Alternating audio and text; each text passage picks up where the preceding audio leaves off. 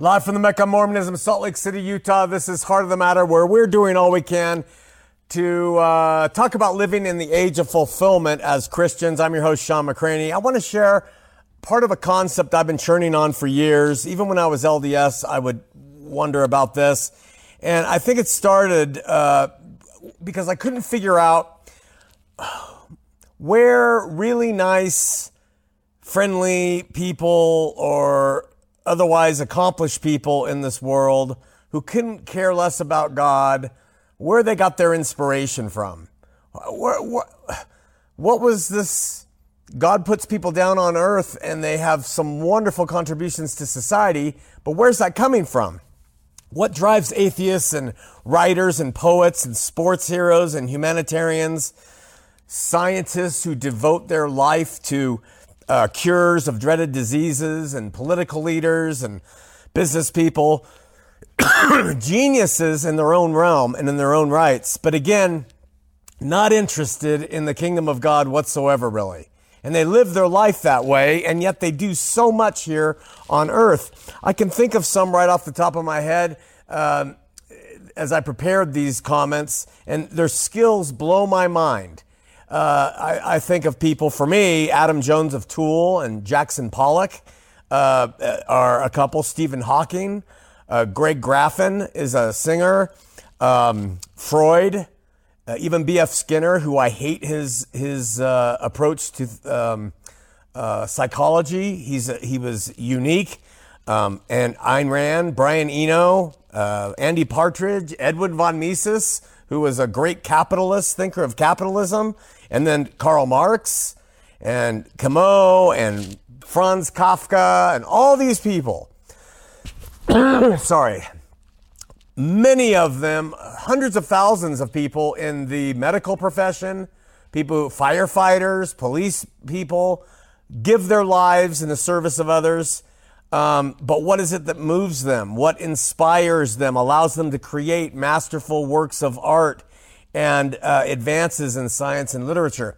So I have come to believe that in what there's something that Hegel, uh, Friedrich Hegel, called the Weltgeist or the Zeitgeist in German, which uh, is uh, synonymous with the world spirit or the spirit of the age. And um, that that spirit is available to some extent or another to every human being no matter what their interests in heaven might be. There is a world spirit. And I think we all, to some extent or another, tap into that source, uh, believer and not. Um, sorry. But what makes the Weltgeist or the Zeitgeist um, frail is that its benefits and products don't transcend this orb that the world spirit is for man and women, for us to embrace on how to do sewers and, and how to do other things. But our attention to it doesn't necessarily transcend from its purpose here and the benefits here to life hereafter. That's something else. That's another kind of spirit. So, as an example of this, in Jesus' life, Jesus had a, a, spirit of the age about him. He was born of a woman. Uh, born under the law. And that was his Weltgeist was when he was a carpenter. And that served the community around him when he designed a cabinet and when he used screws and nails or wood, I don't think they had nails then, wood bolt things to bolt things together. that was part of what he did when he was on this earth. He was a carpenter, right? But I don't think the cabinet he made for Mrs. Schmutzy next door uh, translated to benefits in heaven. He was paid for creating that cabinet. That was his what he did on this earth, and so uh, I think of it like that. So I think that the Weltgeist operates on a continuum as well. So I want to illustrate that on the uh, board, and that spirit of the world we're just going to draw it like this, and I'm going to call it the uh, uh, spirit world of the world. And um, it continues on a continuum. On this end is dark, and on this end is light. And so you might say, well, on the dark end, we have the Third Reich. And uh, sorry, on this end, we have Martha Stewart's um, cookbook. Okay, all of all contributing somehow. This is a dark end of the of the Weltgeist, and this is the light end of the Weltgeist. But it's something that is for this world, and I think that we tap into it because we have uh, we were created in God's image, and God that gives us the capacity to tap into such things. All right, another spirit that seems to exist uh, that's different from the Worldgeist is something that we call the Holy Spirit. And you know what that is? We talk about it all the time in Scripture. And the Holy Spirit seems to call and move people to things that are not only beneficial in this world, but also are beneficial to the kingdom of God. And the Holy Spirit is calling people to look beyond the elements and benefits of the now and to surrender themselves over to something bigger. Uh, the AA meetings call it the higher power. They, they aren't Christian necessarily, but they, they call it a higher power. Uh, Zen Buddhists and Muslims believe in this, this spirit that leads people collectively and individually to doing something right and doing something good. And, and, and Christians, of course, say it's the Spirit of God, but the, every religion has a name for it. But it, it doesn't seem to be just part of this world. It's a Holy Spirit that comes from a, a holy, better place, and it moves us to do things in God's name. So, uh, uh, the Spirit of God things.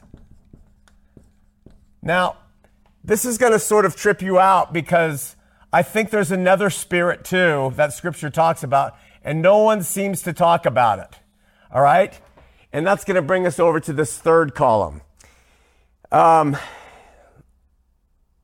it's sort of hair splitting because this spirit is synonymous in ways with the Holy Spirit, but it is called the Spirit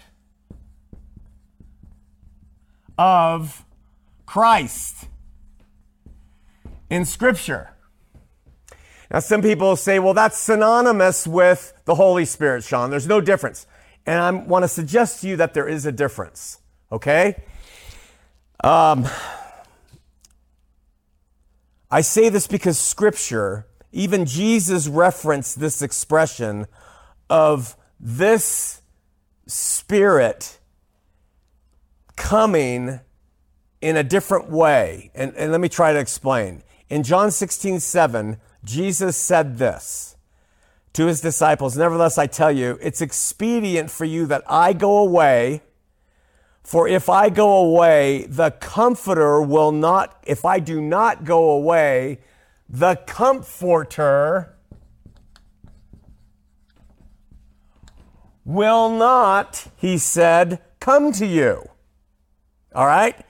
But if I depart, he said, I'll send him or it to you. So it's interesting because we know that the Holy Spirit was on earth when Jesus said that. The Holy Spirit had influenced prophets to speak. The Holy Spirit caused Zechariah, John the Baptist's father, to name John.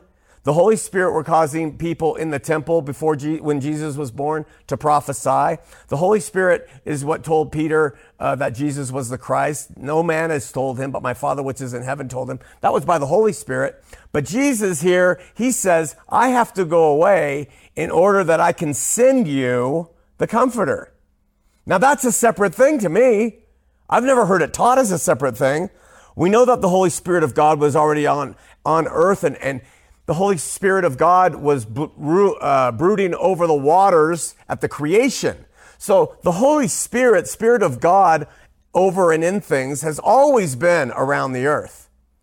But this comforter, Jesus said he would send, and he couldn't send it unless he left, is something different. It, it really is. And so, um, when Jesus straight out says in John 16, 17, I tell you the truth, it's really important that I go away, for if I don't go away, the comforter won't come to you, will not come to you. But if I depart, I'll send him to you. And it appears to me that this comforter is some sort of expression of the Holy Spirit of God that is filtered through, perhaps, if you want to put it this way, Jesus, who was in flesh, and it comes through, we'll just make to make it simple, comes through Jesus, and it sends some kind of power, comfort, direction that is a combination of both the Holy Spirit and what Jesus' Spirit was when he walked the earth as a human. The Holy Spirit is inspiring for things that are just of God, it seems like, from the beginning of time. But with Jesus saying, I have to go away, and when I do, I can send you the Comforter, this is another type of spiritual influence that believers only have. And it's synonymous with the Spirit of Christ. There was no Spirit of Christ mentioned in the Old Testament before. There is a spirit of Christ that exists for people who believe now, and that's my point. So it's different than the spirit of God that brooded over the waters and caused the prophets to prophesy. It's literally the spirit of God that now comes through someone who's been a human, Jesus, fully God, and brings with it to humans something that Jesus fully understood or understands about being human you see. It's not by chance that Paul wrote in Romans 8 9, but you are not in the flesh, but of the Spirit, if so be that the Spirit of God dwells in you. Now listen to what he adds. Now, if any person has not the Spirit of Christ, he is none of God's. So he, call, he makes this Holy Spirit synonymous here with the Spirit of Christ. And it's not just like the Holy Spirit that moves people to doing good and, and, and drawing people to truth. It's something more specific. Paul writes to the uh, believers at Colossus and he says, Beware lest any man spoil you through philosophy and vain deceit. That's the spirit of the world. Beware that anyone spoils you through that. After the traditions of men, after the rudiments of the world, the zeitgeist, the Weltgeist. Beware anyone, but then he adds, and not after Christ. There's a spirit that, cry, of, that comes with the spirit of Christ that embodies who he was, having gone through the human experience. And Christians have that spirit with them. I don't think it's the same exact thing as the Holy Spirit. I know they come, I guess uh, you might say it's more like uh, this is a comparison olive oil versus virgin olive oil versus extra virgin olive oil. There's some sort of refined, more embodied spirit of Christ that comes to those who are His. So, with the fullness of God in Christ bodily after the resurrection, this is the spirit that believers seek to have. And it's not just the spirit of the world that tells us how to work our jobs. It's not, and, and, and this is where the, something funny happens. I think the Holy Spirit, I'm going to bring it down here. I think the Holy Spirit does something funny. I think that the Holy Spirit, if this is the Holy Spirit, I think it sort of overlaps these two. And it works on all people, drawing them to do better and, and to think of God. And it overlaps this and that. At the far end of the spirit world, you have the darkest edges. And at the far end of the Christian world, you have the Spirit of Christ, most embodied. And in between there, you have these, these different shades, and you have the Holy Spirit working here, overlapping this spirit and form and that spirit form. I would suggest that in this world, the Holy Spirit is in religion, that it is uh, causing people to be religious. They go to church, they sing songs, they feel that spirit. They want to do good in their life. That's the Holy Spirit. It's a good thing.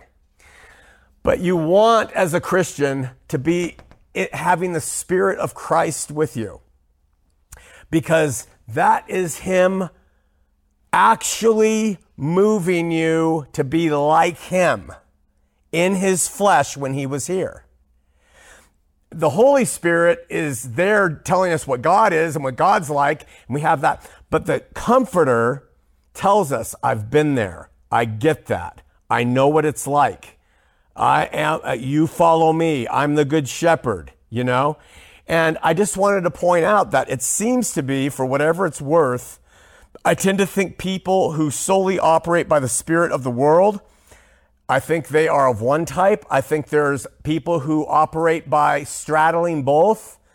And the people who kind of straddle both are, you know, Holy Spirit led and, Zeit- and Zeitgeist or Weltgeist led. And I think that people who are really trying to understand truth and pursue it are Holy Spirit and Comforter led. And, and I think there's a mixture in there going on among people. And it helps us to see why there's such great things in people who don't believe that go on. It's coming from this, this part. And why there are people who are Muslims who devote themselves to good things or Buddhists that are not Christian. They are being motivated by the Holy Spirit. But that a Christian has the Spirit of Christ. And that's the point I wanted to make for whatever it's worth. Write your comments below. We've moved from the Trinity. We talked about uh, Jesus and a burqa last week. And now we're talking to moving into the Holy Spirit a little bit. Write your comments below and we'll address them tomorrow night here on Heart of the Matter.